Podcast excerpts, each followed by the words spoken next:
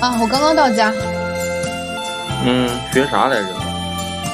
嗯，我们局里有一个那种书书画班儿，然后，嗯，就不用花免费蹭。对，它的点不是不用花钱免费蹭，它的点是在于可以用上班的时间，就是溜出去，然后那边也并不签到，然后你懂的。今天才上班吗？今天不放假吗？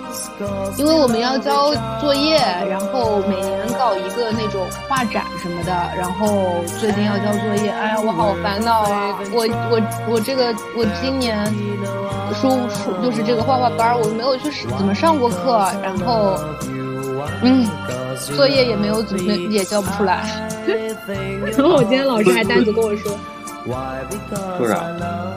说你要私下把作业交给我，然后让我看你什么风格能够过，然后我再你再过来，我再帮你单独指导你作业怎么交。因为我们要有一个画展，就是在那个中国画院。所以所以所以你们的作业是要自己画一幅画，然后对，而且他是想要给我们搞成那种就是当代艺术的那种感觉。我给你看一下我们同学画的。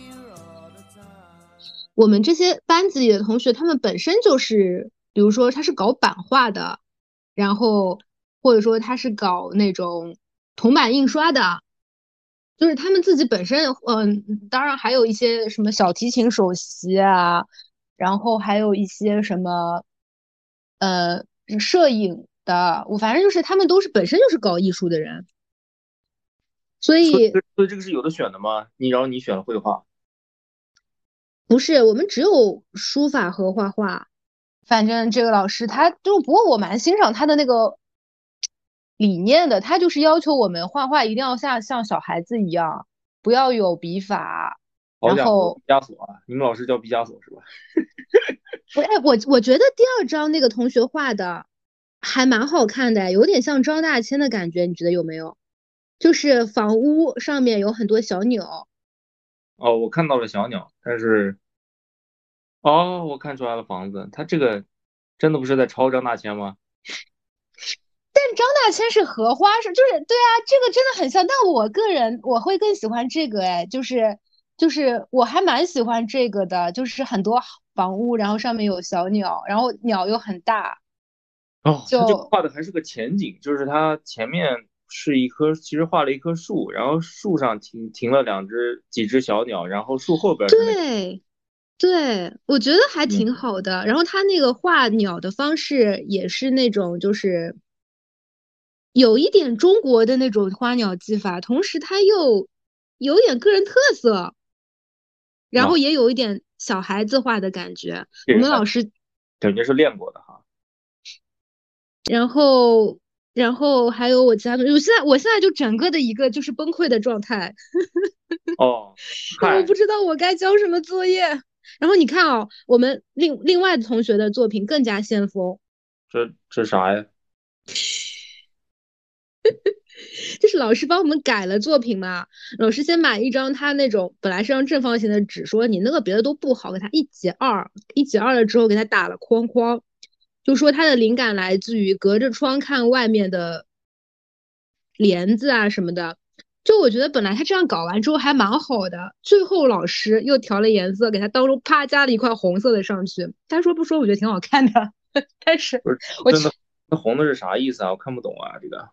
老我们老师的原话啊，就说，嗯，就是好看，你别管它是什么意思。啊，行吧，我就感情到了，然后就画了一下。对，然后这 WJ 是那个学生的名字吗？对，他是一个搞版画的，然后然后我就给你看这一些啊，这一些我觉得还蛮，有一些部分不是很好，就是截了给你看，就是右边的一些，就是你看有黄黄的，然后有一些水墨的那个，我觉得还很像那种酒店里面会标在大堂的画，啊，对，是吧？抽象画，对，就就对你也不知道画的什么东西，但就是蛮好看的。赵无哎，对，然后他的那个，然后看一下他的那个左边的那个，就是那些还蛮有意思的，就是左我我看一下有没有大图啊，就是左边那些图，它的那个肌理，你就会觉得做出来蛮厉害的嘛。我我看一下有没有拍大图，我我当时就说我去，这个好厉害啊，这个这个肌理效果怎么做出来的？哦，这个可能看不出来，嗯，都是这个地方。刷的吧？嗯，这个应该是刷子刷的吧？我猜。嗯哼，我这个就是这个，它真实的感觉像那种，就是冰糖雪球，就是那个山楂那种，你吃过吗？呃，我吃过山楂，就是山山楂外面裹很多糖霜那种，它是那种那种质感的。然后我就一直问他，我说怎么样？他就说你很多课不来，你下节课来，我告诉你怎么搞出来的。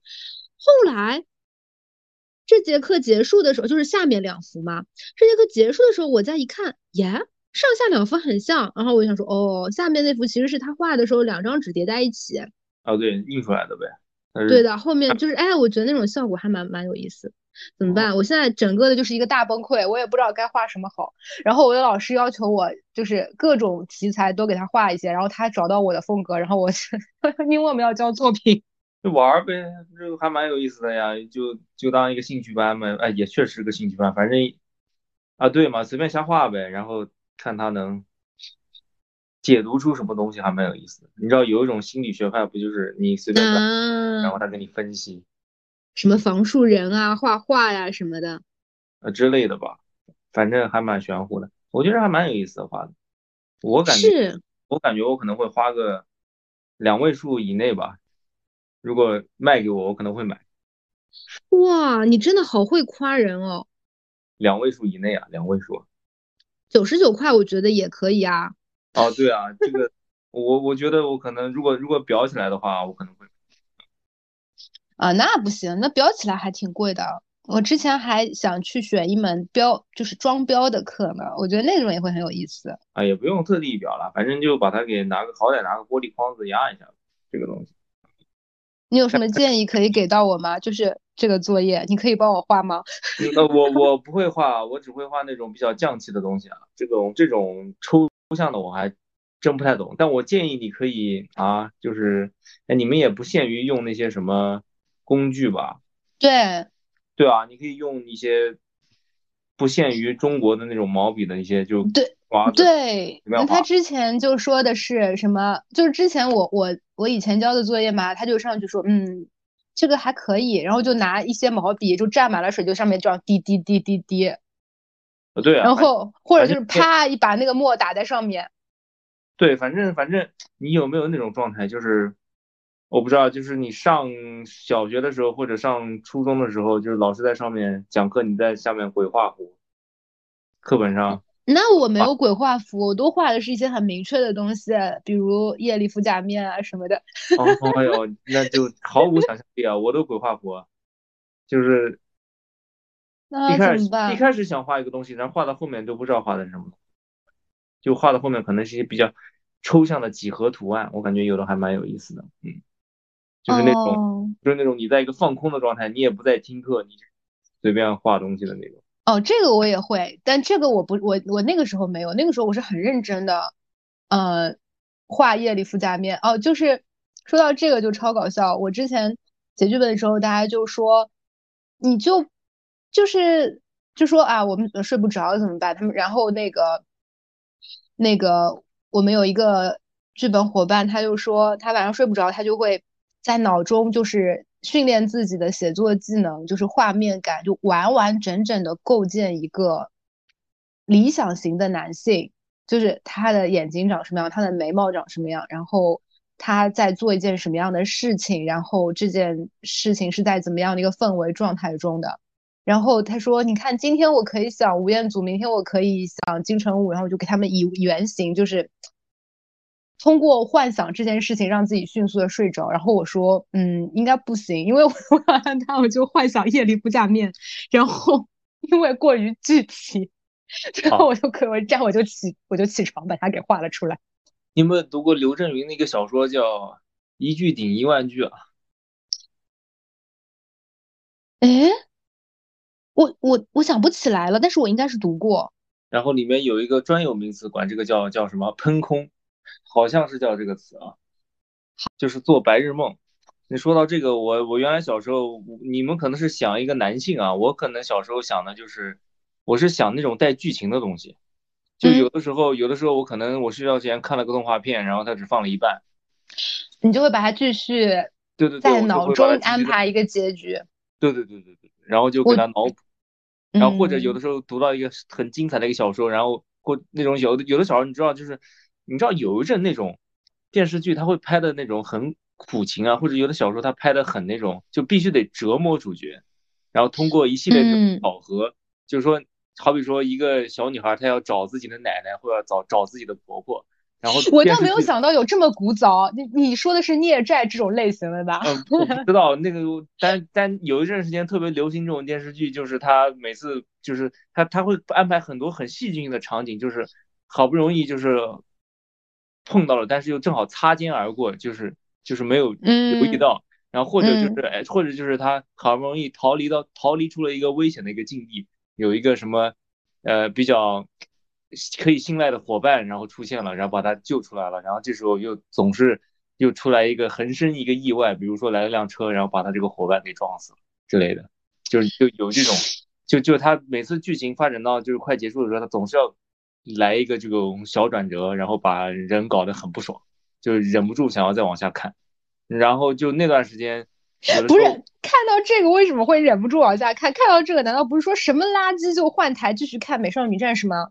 没有没有没有，我我还蛮就是蛮上头的。反正这种东西它就是就怎么说，它每次你以为就是已经好不容易 settle down 下来了之后，他又给你来来一下来一个小转折。然后有的时候我看这种电视就很不爽嘛，然后我就会想象，就是。你睡觉的时候可能会幻想啊，就是说，哎，这个，假如说我在那个环境里面，我要怎么办？怎么办？你知道，就是那种感觉。哦，有这种，哦，明白明白，这种其实就是大喘气嘛。就是之前韩剧有一段时间就是喜欢搞这种东西，因为什么叫大喘气啊？就是最后，呃，上一集的最后一分钟，一个人高高的举起了一把刀子，下一集的第一秒切开了一个橙子。啊，对啊，对啊，啊，然后这种比较坑了，这种我说的那种就是说，就好比说基督基督山伯爵吧，啊，就可能我刚看到了他那个叫什么来着，就是被关到监狱里边，然后还没有上那个小岛上去拿到宝藏那段，嗯，我就会把自己代入成那个那个那那主角叫什么来着，唐泰斯还是叫什么？嗯，记得了，对的对的，代入到那个人里面。Edmond Dantes，对，哎呀，我要我要怎么我要怎么复仇？我要怎么？脱离这个险境啊！那你有想到会有一个人天降金手指告诉你怎么怎么着怎么着吗？没想到，没有啊。那那就我小时候，我小时候最喜欢的是《基督山伯爵》和《鲁滨逊漂流记》。《鲁滨逊漂流记》我感我倒还好，但现在回想起来，它其实就是最早的那种种田种田文。对我，我从小就是喜欢种田文，但是我我的那个小伙伴他就不喜欢这种，他就是喜欢红字罪与罚。哦，明白，就这种男男女女的那种是吧？呃，贝德布伦，他就是喜欢这个，从小的，而我就是喜欢哦，诗人 不是？我我就喜欢讲话，对对，我就喜欢那个挖宝藏，挖宝藏，然后复仇，我就喜欢复仇。谁谁能不喜欢基督山伯爵呢？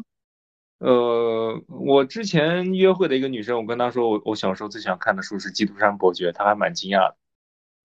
他喜欢看什么呢？基督山伯爵有，就是他是点点型型的，怎么说？爽爽文，对对对。哦，对啊，我我超喜欢，我有的时候没事还拿出来再翻翻。就是哇，我印象很深，我看基督山伯爵的那个场景，就是我当时初中，然后我们当时要春游还是秋游之类的，嗯，一定要自己分组，嗯。当时我在那个班子里没有朋友，我就想说没有人会跟我一组的。如果我去跟他说你跟我一组吧，他可能会拒绝我。如果我去跟那个人说你跟我，大家都可能会拒绝我。当然，可能到最后一天也没有人来邀请我，我也不想主动的去问别人。到第二天早上就跟老师说，我身体不舒服，我不能来。嗯嗯，这个基督山伯爵有什么关系呗？然后在家里面，就在一整天的时间内，从早到晚就趴在地上没有动，保持了这么十五个小时，看完了《基督山伯爵》。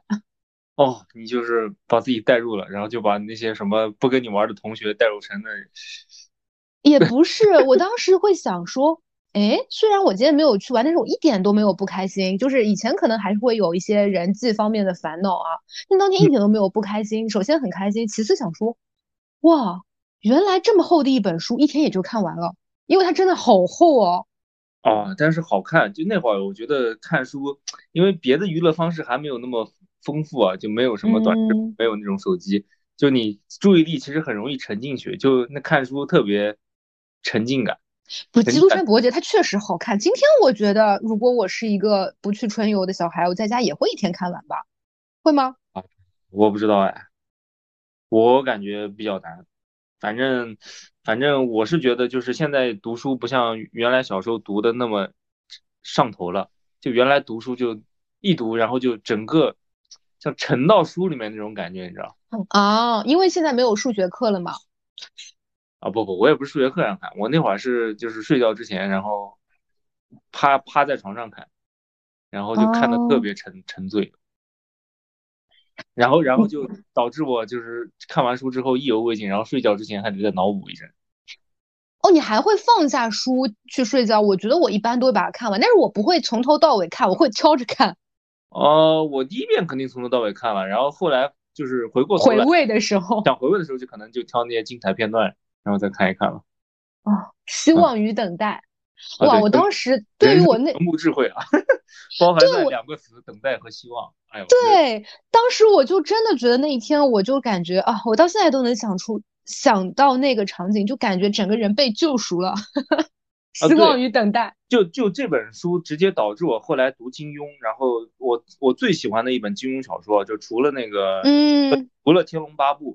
我最喜欢就是那个《连城诀》。连城诀，哎，对，但是《连城诀》它也是来自于一些，就是就是这些推理作品啊，这些那个《连城诀》它就是来自于《基督山伯爵》。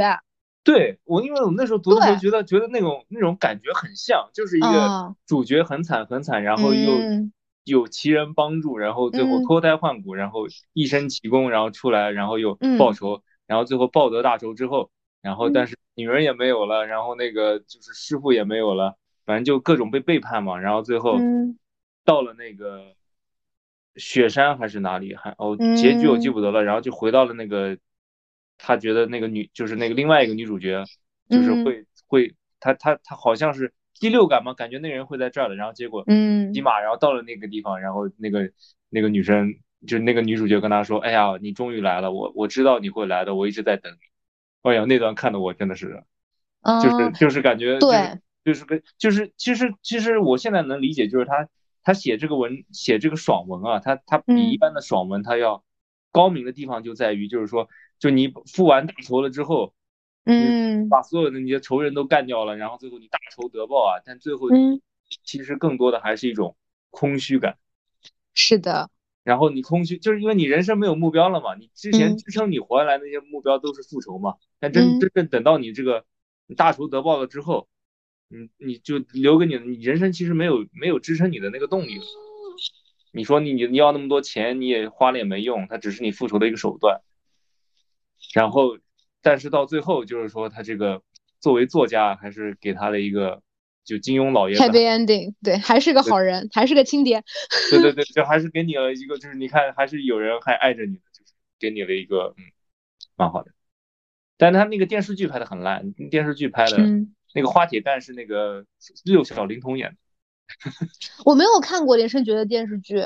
他电视剧把它改的比较，就是利益改的太有点低了，就是他结局就是很。到最后那个大团圆看出来，也不是大团圆，就是结局拍的时候，他就是说什么世界又传说有什么宝藏，然后人哦，讨厌讨厌，这种特别讨厌。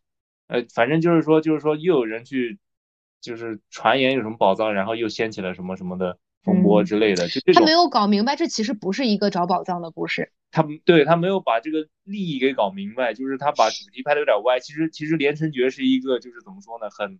悲哀很惨的一个故事，但是在黑暗之中又给人一点点那种希望的那种感觉。他他这个东西其实没没拍出来，因为嗯，连城诀就是没有成为金庸特别特别呃，就是大家会经常提到的一个作品，就是因为它不是一个很典型的中国故事，它就是一个西方壳子。是的，是的。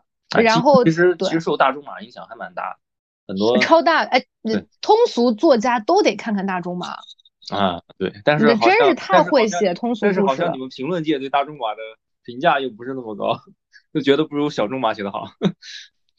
嗯，怎么说呢？就是我之前很喜欢的一个台湾作家，嗯，叫苏伟珍，他自己的一个定义我蛮喜欢，他叫做租书店的女儿。就是他说我自己作为文学写作或者说学院派最大的优点就是他家里面是开租书店的，他知道那些通俗的作品，他知道大家真的愿意看的作品是什么，就是他比较有一种无法抛掉的商业思维或者说读者意识吧。然后他而且他那些读者不是评论家或者说那些有目标群体挑选，他就是那些会去租书店租书的人，所以他的作品我还蛮喜欢看的。然后我觉得这个自我定位也挺好的。嗯，对，就是所以大仲马当时去各种什么这个卷宗啊，或者说当时社会八卦中去取材，确实好看呀。谁能不爱看大仲马呢？啊，对，谁能不爱看《鸠山伯爵》？我觉得他那时候应该就是跟那种他们追大仲马或者追金庸，就是跟我们现在看电视剧一样，每周追更新。追更。对啊，对啊，对啊，对，因为那会儿现在也没有好看电视剧了，呃，甚至啊，短视频，我觉得，哎，现在。人们还有什么消遣方式吗？嗯，短视频、电视剧也都不咋好看，电影也不怎么好看啊，感觉故事都编完了，没什么好，没什么。嗯，说实话，那个那个诺兰的那个电影，你觉得好看吗？我觉得蛮好看的，我觉得蛮好看的。嗯，不过传记类的作品，它确实故事情节你都知道，然后只是当中一些细节的处理或者说解读的视角不一样。我觉得是这样的，我觉得他他吸引我的点是在于，你知道，就是有，就是我我对我对物理很感兴趣的，就是我特别喜欢，嗯，然后然后呃，有一阵就是你知道有一个有一个有一个当时二十世纪二世纪初那会儿嘛，不是爱因斯坦相对论还有什么量子力学那阵，然后然后那会儿我就对这个东西特别感兴趣，然后觉得那一段的那个真的是叫什么人类。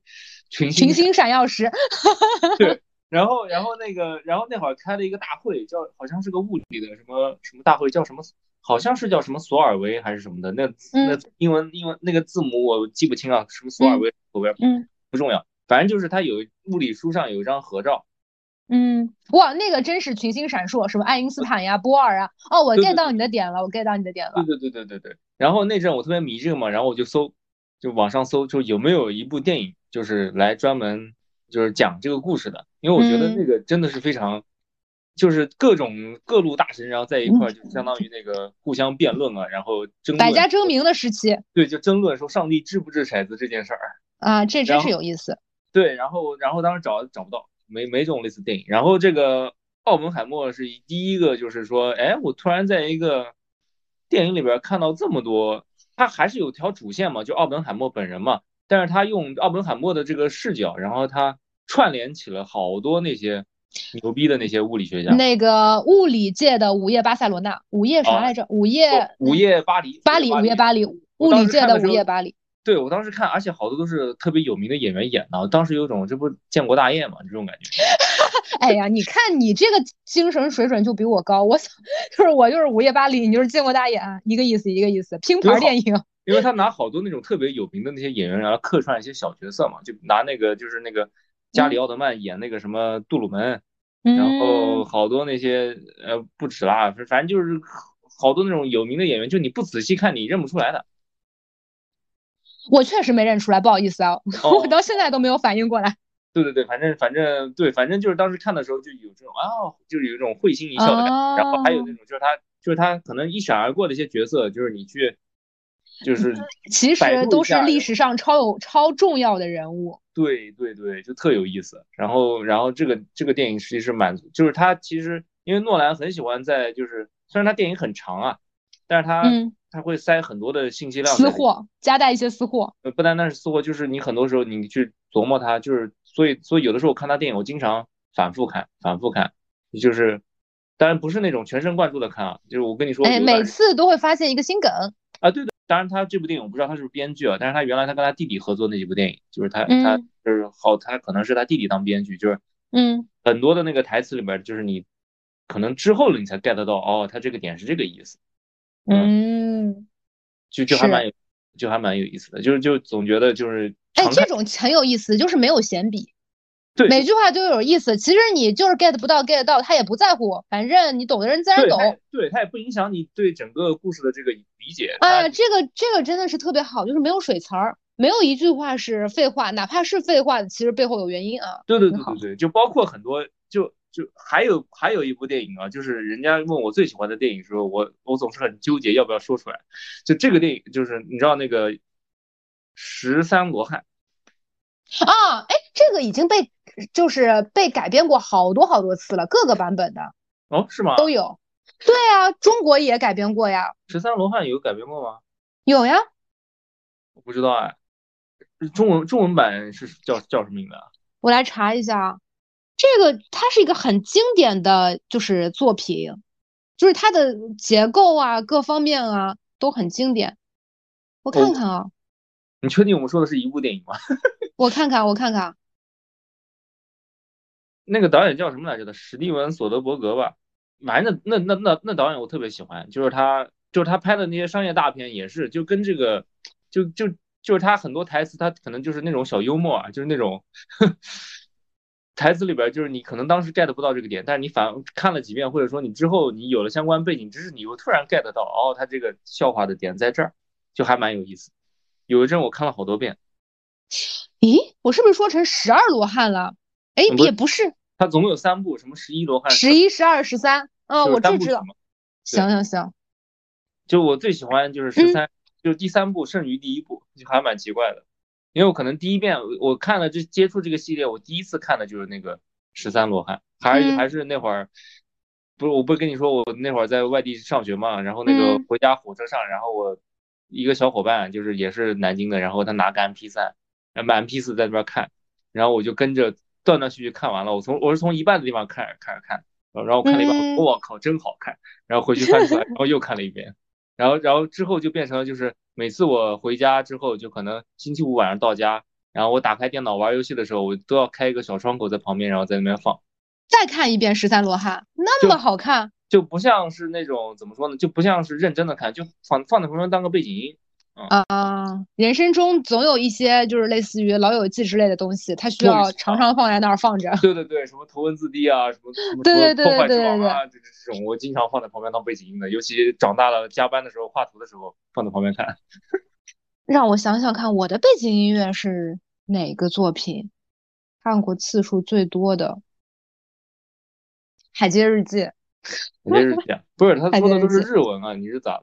我觉得我哎，你这个问题问的特别有意思，就是我觉得我日文没有好到可以直接听懂原版片的程度。然后呢？嗯，你是会看还是说就放在旁边瞄一眼看一眼，瞄一眼看一眼？哦，那那那这个需要你对剧情非常熟悉。它反正剧情也很简单嘛。还有一一，但是你知道那个那个杨德昌不对，失之愈合是杨德昌的学生这件事情吗？我不知道哎。就是哎，我当时当时我听说这件事情的时候，我有一个早我有个朋友，他是世之愈合的学生，嗯，他超好笑，他每次都跟我说，他说世之老师师师孙是吧？对他每次都跟我说世之老师世之老师，我就你知道吗？我就不是很好意思去问护爷的世之老师，他就默认就是感觉你咋就不知道呢？就是就是他每次都要跟我说世之老师跟我说啥，世之老师跟我说啥，我就想说护爷的世之老师，但是。如果去问的话，又觉得好像辜负了有点丢份，他对我的这样一些，对，辜负了丢份是一方面，辜负了他对我的这种你应该懂我的吧，对吧的点。然后后来我就一直很好奇，我说啊，世之老师，他就说，嗯，他说你知道世之老师是杨德昌的学生吗？我想说，哎，然后他说，你看他当时他当时那个小偷家族，我说啊，是这个世之。非常搞笑是吧？我不太会觉得世之是一个是，就是单独出现。你有你有你能够用世之组词再想到一个姓世之的人吗？好像也很难。对，后来一想，我就想，哦，原来如此，就不太也。但我觉得，但我觉得他俩。风格差蛮多的。我觉得很像呀。不是啊，杨德昌的电影我很难看进去。失之愈合的电影那也很，也呃，我觉得，当然杨德昌看的也不多了。是杨德昌，我只看过那个，哎，《孤岭街》是他拍的。是的，是的。啊，对。一一我没看。我虽然我知道他是常年什么华语电影排名第一啊，排名第一啊。一是真好看。呃，是吗？那那他跟那个。但是你这种豆瓣二百五都不怎么愿意看的人，我人家豆瓣一。我的意思，我的意思，他的风格跟那个一一的风格跟那个呃孤岭街像吗？故事不像，节奏不像，色调也不像，那像在哪儿呢？因为因为孤岭街给我的感觉更像是那谁拍的，那个侯孝贤啊，你知道吗？呃，我我知道，我今年那个可是还看了《悲情城市》呢。你看，这就是手速快的朋友。啊，对，牛啊牛啊！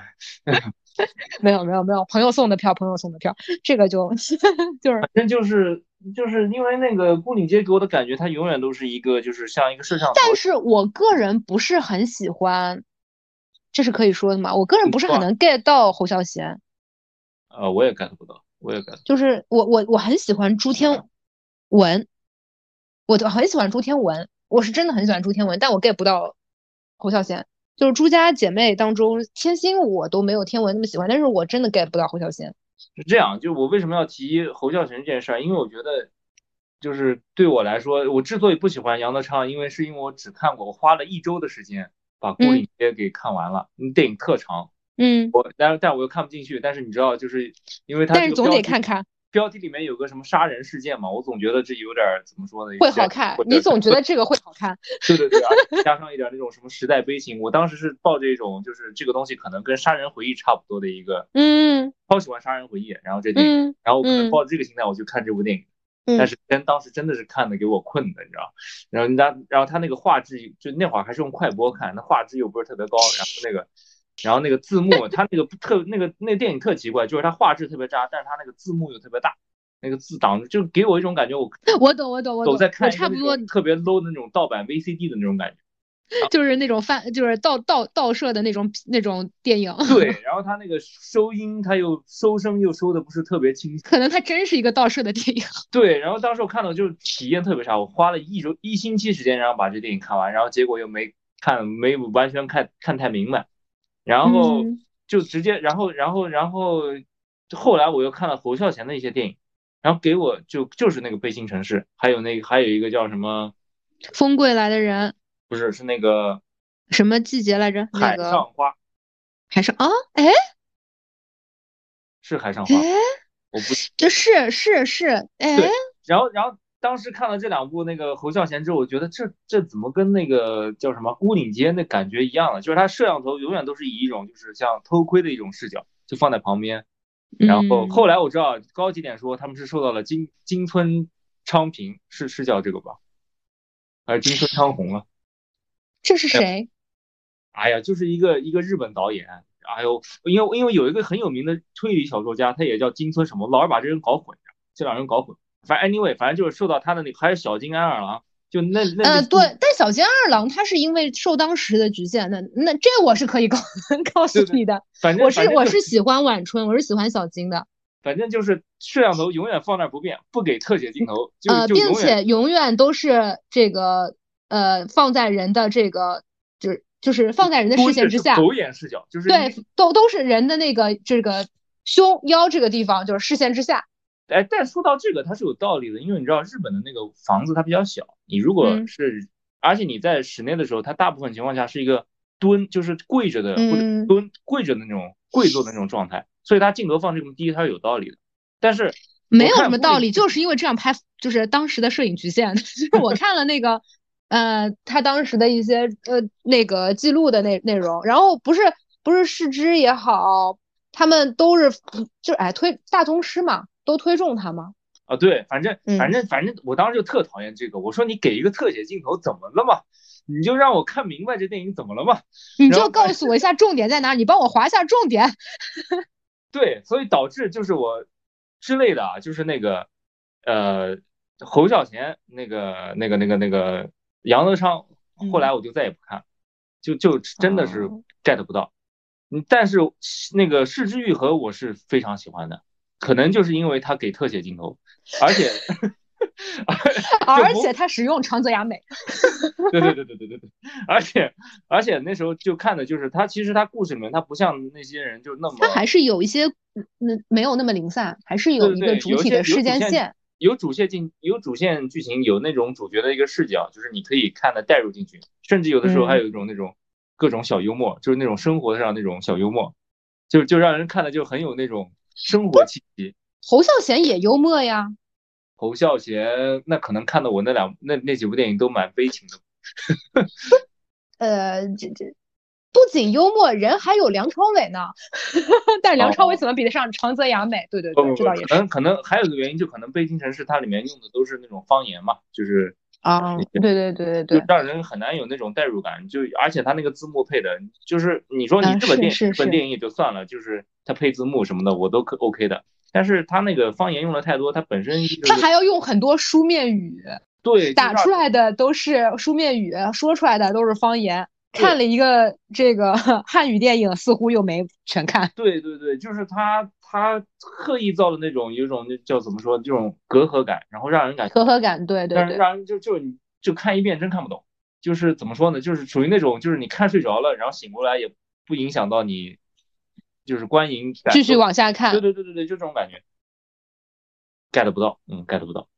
我觉得他们的点可能是在于关注那一些普通人，或者说关注小人物，然后不没有用很极端的方式关注，他把普通人还原成普通人。我自己的感受，对他可能还是追求一种真实感也好，或者说他，嗯嗯，我说不上来，就可能我还需要再。沉淀一下，或者再成长一下，才能懂他们吧。哎，这不重要。这个电影拍来不是为了让人懂的。你如果本着一个要去懂电影，那你人生真的又失去了一项乐趣。呃，倒也不是懂了，就是会不会喜欢？就 get 到，get 到，get 到，get 到。对对对对。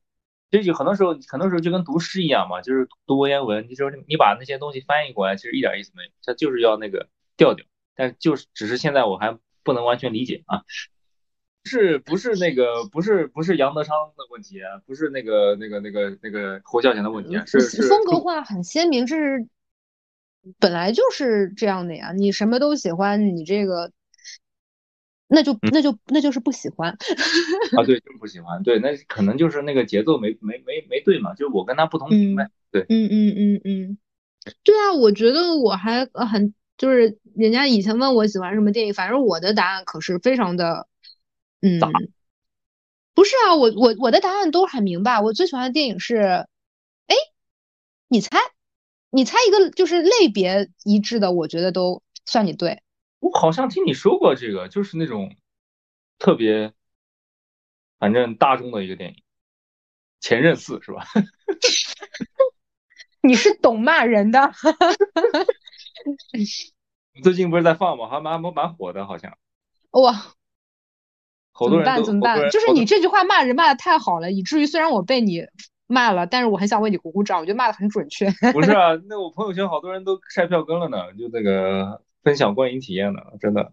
嗯，虽然我一未看过，但我觉得如果我去看，我应该会喜欢的。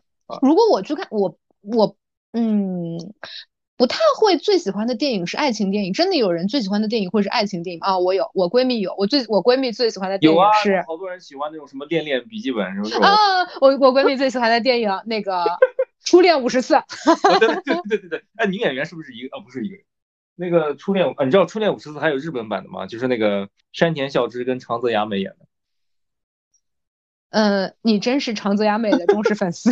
没有，到那部里面长泽雅美已经有点那个。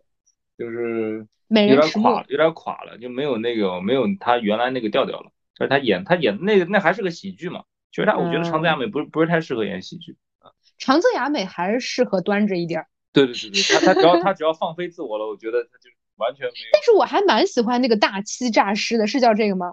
哦，我知道，跟那个谁东出昌是东出昌大吗？不是，那个金雅人吧？还是谁？是吗？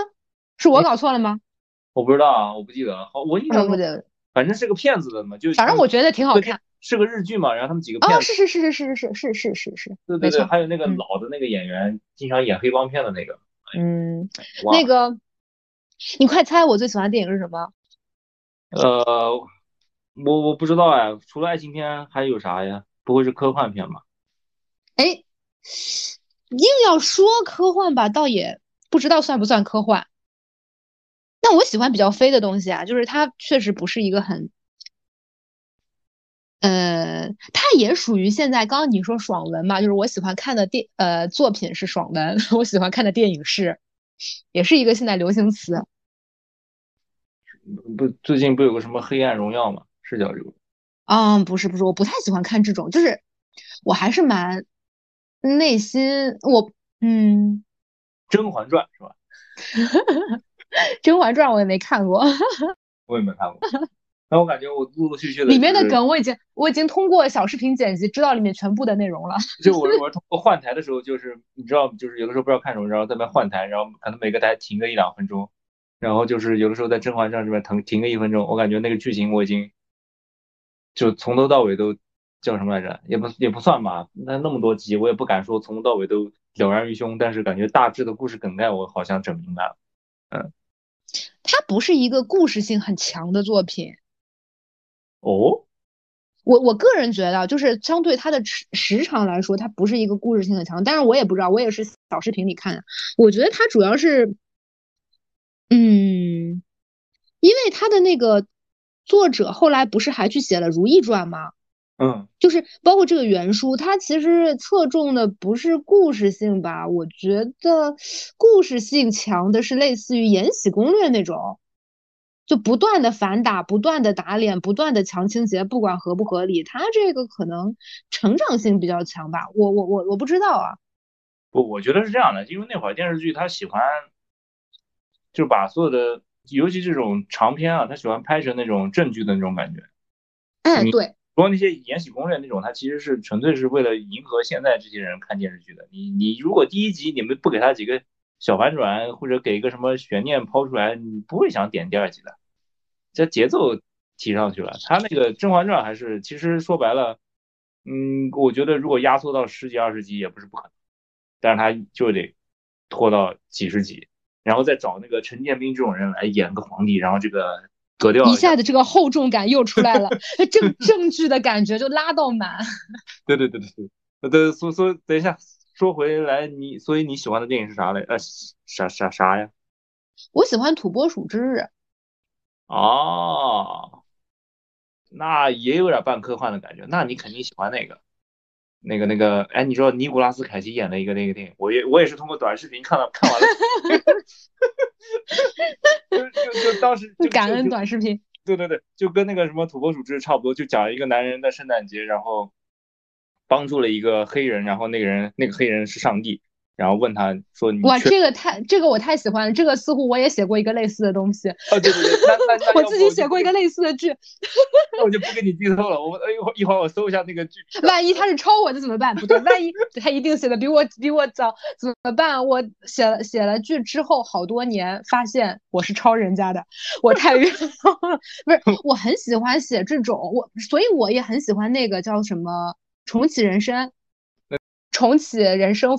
就是负责帮你登记的人，我就喜欢在我的剧里面安排一个神仙，并且他是一个公务员。哦，行吧，行吧。没有没有没有没有。然后把这个算了，我就不跟你剧透这个电影的主要梗概了。我觉得你应该会喜欢那个电影，我就一会儿把那个电影名字发给你。啊，我喜欢，就是你说你说我作为一个，就是我真的很喜欢《土拨鼠日》，它不就是一个无限流吗？道讲道理。你要说无限流也对吧？但是有点。但这个点子他是第一个吗？好像也不是。我觉得是吧？反正我没看到比他更早的。哦，你说到这个，我前段时间哎，又是短视频，我的天哪！感恩短视频，短视频对你人生影响还是挺大的。呃，对，然后就是那个，你知道有一个我在 B 站上看了，它有个合集，叫哎呀，那名字叫什么？哎呀，不行，我得我得看一下那个那个那个。讲啥的呀？呃，它是那种电视剧。然后每，但是它每一集的内容不太一样，它就是一个，呃，单元剧，单元剧，然后每一集都是一个科幻的或者悬疑的一个，呃，小故事，以前很早很早以前的对吧？很早就黑白的那个。我我有点知道你在说什么了。日本的是吗？上看到的是吗？是日本的是吗？不是日本的，是美国拍的。我找一下叫什么来着？迷离时空，迷离时空叫这个。我没看过，没看过。我觉得我会喜欢看。一九五九年的一个，然后然后那个里面就是各种各样的，就是他只给他就是各种各样的点子，然后他那些点子你放到现在都可以，就每一个短集。哇，你又给了我一些就是抄袭的思路是吗？就就每一个短集它都可以展开来变成一个电影，就这种感觉。但是他其实到看到后面会觉得，就是有些点子是蛮重复的，蛮雷同的，就无非就是搞这些东西，就那些个套路嘛。但是有一些就真蛮精彩的，就是它是那种，它呃就怎么说呢？它既适合于做成短视频，把每一集拆出来做成一分钟、两分钟的短视频，它又适合，因为它悬念感拉满，但是它又适合，就是因为它点子足够新颖，它又可以就是把它。天哪，你在你说一个一九五几年的东西点子足够新颖，或者这么说吧，或者这么说吧。就是在当时那个年代，它足够新颖，它可以把它拉长拍成一个长片。但其实现在很多那些科幻电影也好，悬疑电影也好，你就是你往回看，其实这些东西以前人只是受限于技术条件，嗯，只不过你脑洞早就有了。对，只不过你就是通过那些什么，就好像你做一道菜吧，其实那些做法都一样，只不过你通过一些摆盘啊，或者一些什么新的一些厨具啊，就给它加了点那些花里胡哨的那个东西，它其实本质差不多，嗯。一九五九年至今，大家无非就是研究了一些摆盘技术。对对对，差不多，反正当中的那些该吃什么肉，该烹就是该炸还是该蒸着吃，早就已经定好了。啊，对，反正就是，而且主要是这种东西受限于科学技术，说白了就是你如果科技不发展，这些新点子也很难出来。哇，这个东西就今天这个真是一个充满了艺术与科学的讨论，又回到了物理学知识了。物理关键就是物理没有被新的进展，还是在嚼以前的剩饭。几十年没什么发展吗？这不是吗？你看，你爱因斯坦要不搞一个什么相对论，说什么论证了一下什么虫洞之类的，那那些科幻电影也拍不出来什么什么超时空接触啊这些。嗯，那这个，如果你人不知道有宇宙这回玩意这个东西，你也拍不出来外星人嘛。哎。你你有看过一个？哎，我觉得你会喜欢看那个话剧，就是北大的那个学生社团，那现在是一个知名乌镇社团了，叫话剧九人。他们有一个话剧，我觉得你可能会喜欢看。叫啥呀？应应该是春逝，反正他是讲的，哇，这这怎么说呢？这个电影从各个呃不是这个话剧从各个角度上来说，它确实是会火的。我觉得北大的人他确实是商业的。就他很会商业，也很会把商业包装的不商业。他是首先主角是两个女性，嗯，所以今天所有热门的女性议题，她都可以啪套上去，你觉得是不是？嗯，你说这多大的一块流量蛋糕给他吃到了？然后里头又讲的是，就是那个吴建雄在那个电影里应该也出了，我看那个一闪而过的镜头里面出过他，嗯，因为当时那个。中国人的那个诺贝尔奖其实是有他的一份的，因为他是实就超善超会做实验的实验大牛。我知道，我们学校的啊，东南的呀。哦啊，他是你们学校，那你更要去看这个话剧。我知道，我们学校。对对对对对。学校他那个叫什么来着？当年还有一个学院叫就叫吴建雄学院了。哦，他是讲他的。哦，OK。对，然后就讲了就是他的一些。里头，因为他就是研究量子物理的嘛，然后做实验的嘛，是吧？是你们学姐是这样的，是吧？呃，对，好像是那个杨振宁还是呃，如果我记错了，如果我记错了不要怨我，反正就是什么，他理论物理学家不是提了一个理论嘛，然后他负责做实验，然后验证嘛。当时给那个物理学诺贝尔奖颁给了两个中国男性嘛，就是呃，是不是中国？反正中国人嘛。